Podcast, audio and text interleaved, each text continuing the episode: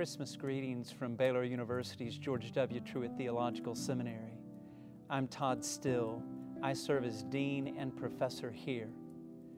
Our seminary's namesake is George Washington Truett.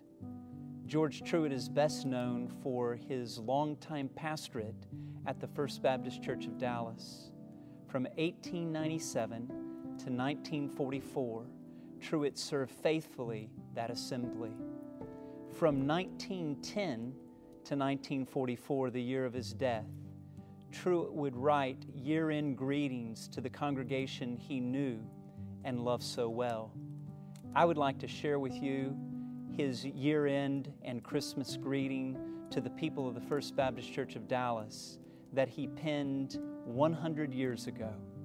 Let's listen to that which Truett shares.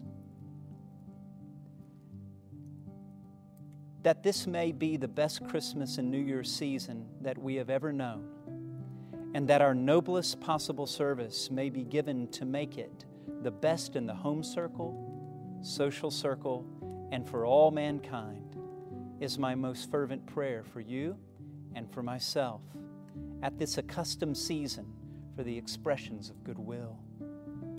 In the present tumultuous, tremendous, incomparable, fateful days, May we hark back to the message of the Christmas carol on the plains of Bethlehem. Glory to God in the highest, and on earth peace, goodwill toward men. May our best memories be revived and our noblest hopes be relighted. May we be given the poise, the patience, the sympathy, the verve, the self control, the courage, the loyalty, and the faith to walk unblenched and safely through the wildest storm and to realize the triumphs that are unwasting and immortal. Whatever the petty worries we may know, the trying situations, the perplexing questions, the sorrows that oppress, and the surprises that poignantly pierce the heart, may all our ways be radiant with the insight of faith the triumph of hope, and the resistlessness of love. May we ever have a sublime contempt of all unfaithful ease and all unfaltering fidelity to the majestic behest of duty. May we wage our most valiant warfare to be released from the tyranny of consuming anxiety, from the ignobleness of unworthy ambitions and from the blighting defeats that inexorably follow selfishness. However harsh some facts of life may seem to be, may we realize that beneath all the bruises and heartaches, there is an omniscient love that never fails, never forsakes, and never forgets. May we clearly discern God's program for our lives and trustfully hide ourselves within the ample purposes of His love and wisdom.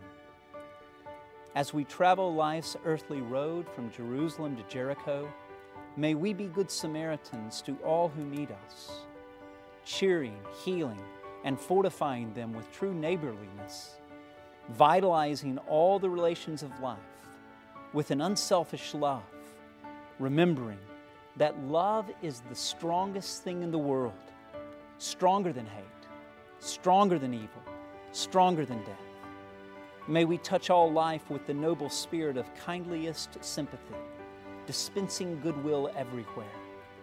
May we both diligently work and pray for the coming of that halcyon day when men shall beat their swords into plowshares and their spears into pruning hooks, when all discords and dissonance shall be done away with forever and may we see in God's love and purpose the only way of true fraternity for all mankind.